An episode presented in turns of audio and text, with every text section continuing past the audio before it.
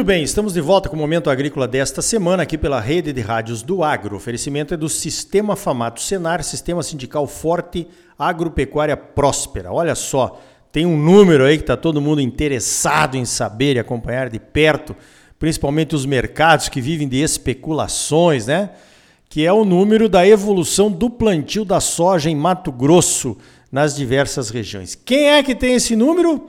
O IMEA, o Instituto Mato Grossense de Economia Agropecuária, que é ligado à FAMATO, a nossa Federação de Agricultura e Pecuária aqui do estado de Mato Grosso. Eu vou conversar agora então com o Clayton Gauer, que vai nos contar os números das diversas regiões a respeito do andamento do plantio da soja. Bom dia, Clayton.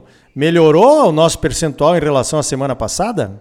Bom dia, Arioli. Essa semana a gente teve um alento aí, né? Então, a semeadura conseguiu dar uma deslanchada no estado, a evolução foi até, né, se comparado com os anos anteriores, a evolução normal, que tinha uma semana para outra, um avanço de 30 pontos percentuais praticamente. A gente conseguiu, assim, dar um acelerado naquele ritmo mais retardado, se a gente comparar com os anos anteriores, e diminuir a distância da média dos últimos cinco anos. Então a semeadura ela alcançou nessa semana aí 53, quase 54% da área estimada aqui em Mato Grosso já semeada. É, muito bem. Na verdade, o povo está com um poder de plantio grande, né? Também planta à noite, faz o que é possível para plantar na janela correta, principalmente pensando no milho. Mas em termos de regiões do estado, como é que estamos aí nas diversas regiões, Cleiton? Exato, esse, esse ponto que você comentou é importante, né? O produtor ao longo dos últimos anos tem, tem melhorado o parque de máquinas, sempre estruturado não só para a semeadura, mas também pela hora da colheita, para tentar agilizar o processo. Dentro das regiões, a gente tem a, a mais adiantada é a região oeste, está com 75% já, já semeado, seguida da região médio norte, que ela está um pouco atrás, ainda, normalmente ela já estaria mais adiantada, mas ela está com 54% aí semeado. As regiões que estão mais atrás, assim, que vinham um momento mais devagar, que é a região sudeste e nordeste do estado, que ficam ali na casa dos 50%. Bom, tá bastante parecido, né? Tirando a região, a minha região aqui, que é, que é essa região oeste, que realmente nós estamos aí na faixa dos 70%, quase 80% plantado. Agora choveu na sexta-feira, na quinta noite, aqui no Campo Novo, então acredito que o pessoal já vai para os finalmente, né? Mas enfim, os outros 50% está mais ou menos parelho nas outras regiões, né? Como é que estava o ano passado nessas outras regiões aí, Cleiton? Exato, né? Hum, se a gente olhar para o ano passado, pegando as principais regiões aí, Médio Norte, também Oeste, já deveria estar na casa dos 94, 95% semeado, se a gente comparar com o ano passado, que foi bem avançado, né? Bem adiantado a semeadura no estado.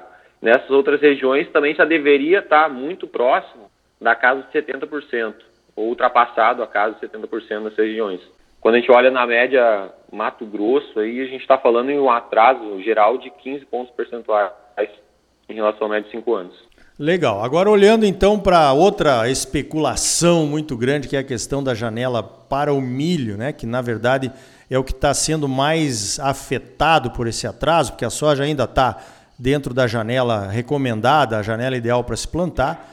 Como é que está essa questão do milho? Vocês estão revendo esses números também em relação a esse atraso, se vai ou não influenciar na boa janela de plantio do milho?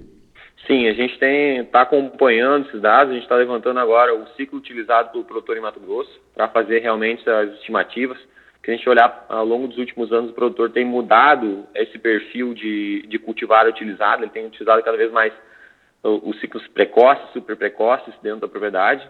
Isso tem modificado um pouquinho a dinâmica que vai corresponder na hora da colheita. Essa preocupação, na realidade, a gente tinha até umas duas semanas atrás muito mais forte, né, porque o semeador não engrenava no Mato Grosso, uh, e agora engrenou de uma forma muito grande nas últimas duas semanas.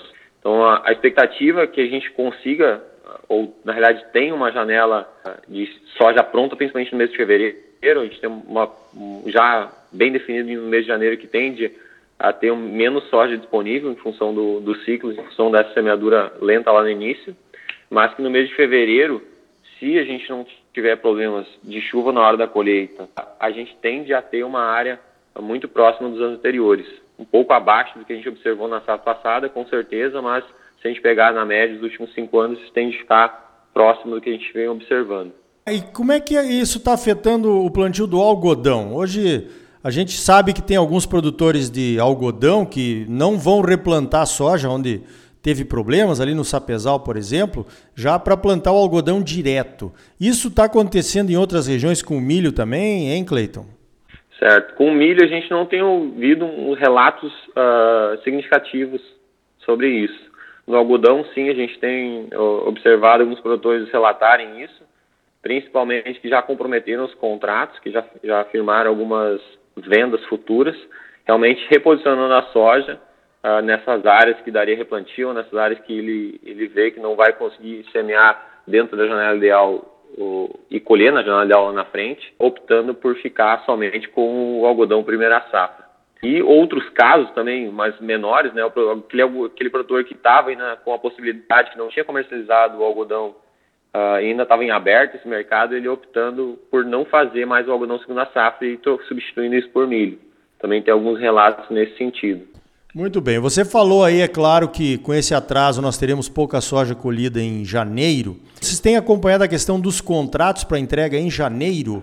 Tem muita trading preocupada com isso, tem muito produtor preocupado também. Fez a venda, não sabe se vai ter a soja, provavelmente não. Como é que está ficando esse cenário aí uh, nos números do IMEA? Certo, a gente tem acompanhado o mercado, conversado bastante, principalmente com as tradings. Desde o mês passado eles já vinham com essa preocupação então, quando não, não começou a engrenar a semeadura no estado, o pessoal já estava se preocupando com essas entregas de janeiro e tentando reagendar essas cargas, ou tentando reorganizar principalmente a questão dos navios que viriam nesse período para fazer os carregamentos. Resultados ou definições a partir disso, o mercado ainda não, não abriu, não fez os posicionamentos. Realmente só tem a, a preocupação dos dois lados, tanto por parte das trades, para reorganizar esse setor, por parte dos produtores, com relação à preocupação de entregar e ter problema uh, com relação ao contrato que eles comprometeu entregar o produto e não vai ter produto disponível. Então, e aí vai depender de casa a casa como que a trade vai fazer, eh, digamos assim, atender esse produtor para cumprimento do contrato. É, eu já ouvi dizer que tem algumas trades que estão prorrogando a entrega para o mês de fevereiro, que seria bom, né? Porque daí não se perde, digamos assim, essa confiança aí. Agora, falando nessa confiança, já tem produtor pensando em fazer o tal do washout, que é cair fora do contrato porque vendeu muito barato para tentar entrar vendendo de novo essa soja disponível de fevereiro? Isso é uma preocupação, é, né? Exato, é uma preocupação acho que para o setor inteiro, né? Porque aí você, esse ponto que você comentou, principalmente da confiança, tanto por parte da própria trade, nesse caso, se ela realmente forçar um, uma cobrança de multa por não entrega do produto, tanto como parte do produtor uh, de refazer isso, que vendeu muito barato lá nisso e não cumprir esse contrato dando o washout agora. A gente já tem realmente acompanhado preocupação e, e, e posicionamento de alguns produtores uh, fazendo essas contas, mas no final do dia eu acho que o bom senso tem que reinar para os dois lados. Eu acho que a trend também deve fazer esse, esse reposicionamento, porque ela também está pensando que ela adquiriu esse produto mais barato lá atrás, não faria muito sentido ela fazer a obrigação desse contrato agora e deixar o produtor, digamos assim, uma palavra, um termo mais coloquial, se comprometer ou se queimar no mercado regional uh, com os produtores. Positivo, é uma preocupação realmente porque uh, aqui na nossa região praticamente nunca aconteceu quando o inverso é verdadeiro, né? O produtor Exato. vende por um preço alto, depois o preço cai e a trade não cumpre uh, o que foi acordado, né? Então isso aí eu acredito que essa confiança do, no mercado tem que ser mantida, né? Não, exato, exato. Essa, essa confiança é realmente importante porque dá segurança no mercado, né? Não adianta a gente pensar o que vale nesse sentido é realmente a palavra. Você não está se comprometendo a fazer, você, você assinou a questão contratual, então a, o ajuste, o bom senso tem que reinar nesse, nesse campo. É estratégia, acho que é realmente negociação e tem que ter uh, muita, muita calma nessa hora de pensar principalmente nas consequências que isso pode ocasionar, não só para ele, mas quanto até mesmo para o setor, ou acabar dificultando o posicionamento do próprio produtor na região com outras empresas que isso, a, ou por essa decisão que ele acabe tomando. Então, realmente é, é um cenário de cautela e atenção na hora que quem uh, estiver pensando em adotar esse tipo de estratégia. Muito bem, Cleiton. Mais alguma informação aí para os nossos produtores? Alguma pergunta que eu esqueci de fazer?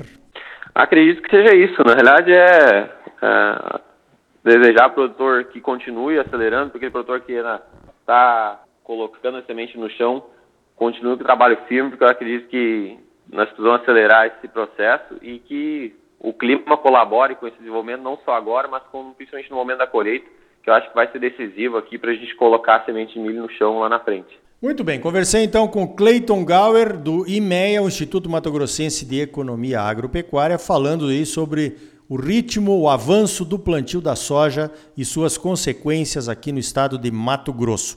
Clayton, parabéns pelo trabalho do IMEA, cada vez melhor, cada vez mais confiável e obrigado pela tua participação aqui no Momento Agrícola. Eu que agradeço, olha, a gente se coloca à disposição Sempre que o produtor uh, precisar de um suporte, um apoio nosso, não hesite em entrar em contato com a gente e a gente fica à disposição. Então tá aí, o IMEA fazendo um grande trabalho como sempre. Olha, não me canso de elogiar a gorizada lá, tá? É claro que quando estamos vivenciando um atraso por conta da falta de chuvas, o estresse de todos é grande e as especulações e projeções ganham uma força maior. É disso que vivem os mercados, vivem da especulação. O boato é sempre maior e anterior ao fato. Ainda bem que o plantio da soja acelerou e vai acelerar ainda mais nessa próxima semana. Estamos todos precisando de uma boa safra de soja e de uma boa safra de milho e de algodão na sequência. Lembre-se, o agro é que vai ajudar a tirar o Brasil desta crise o mais rápido possível. E você, o que acha? Você sempre muito bem informado, ligado aqui no Momento Agrícola. Sistema sindical forte e agropecuária próspera. Sistema Famato Senar, trabalhando para aprimorar conhecimentos, melhorar vidas e garantir uma produção agropecuária mais sustentável e lucrativa para os produtores associados. E um Brasil melhor para todos nós. Por hoje vamos ficando por aqui. Então até a semana que vem com mais um Momento Agrícola Mato Grosso para você. Até lá!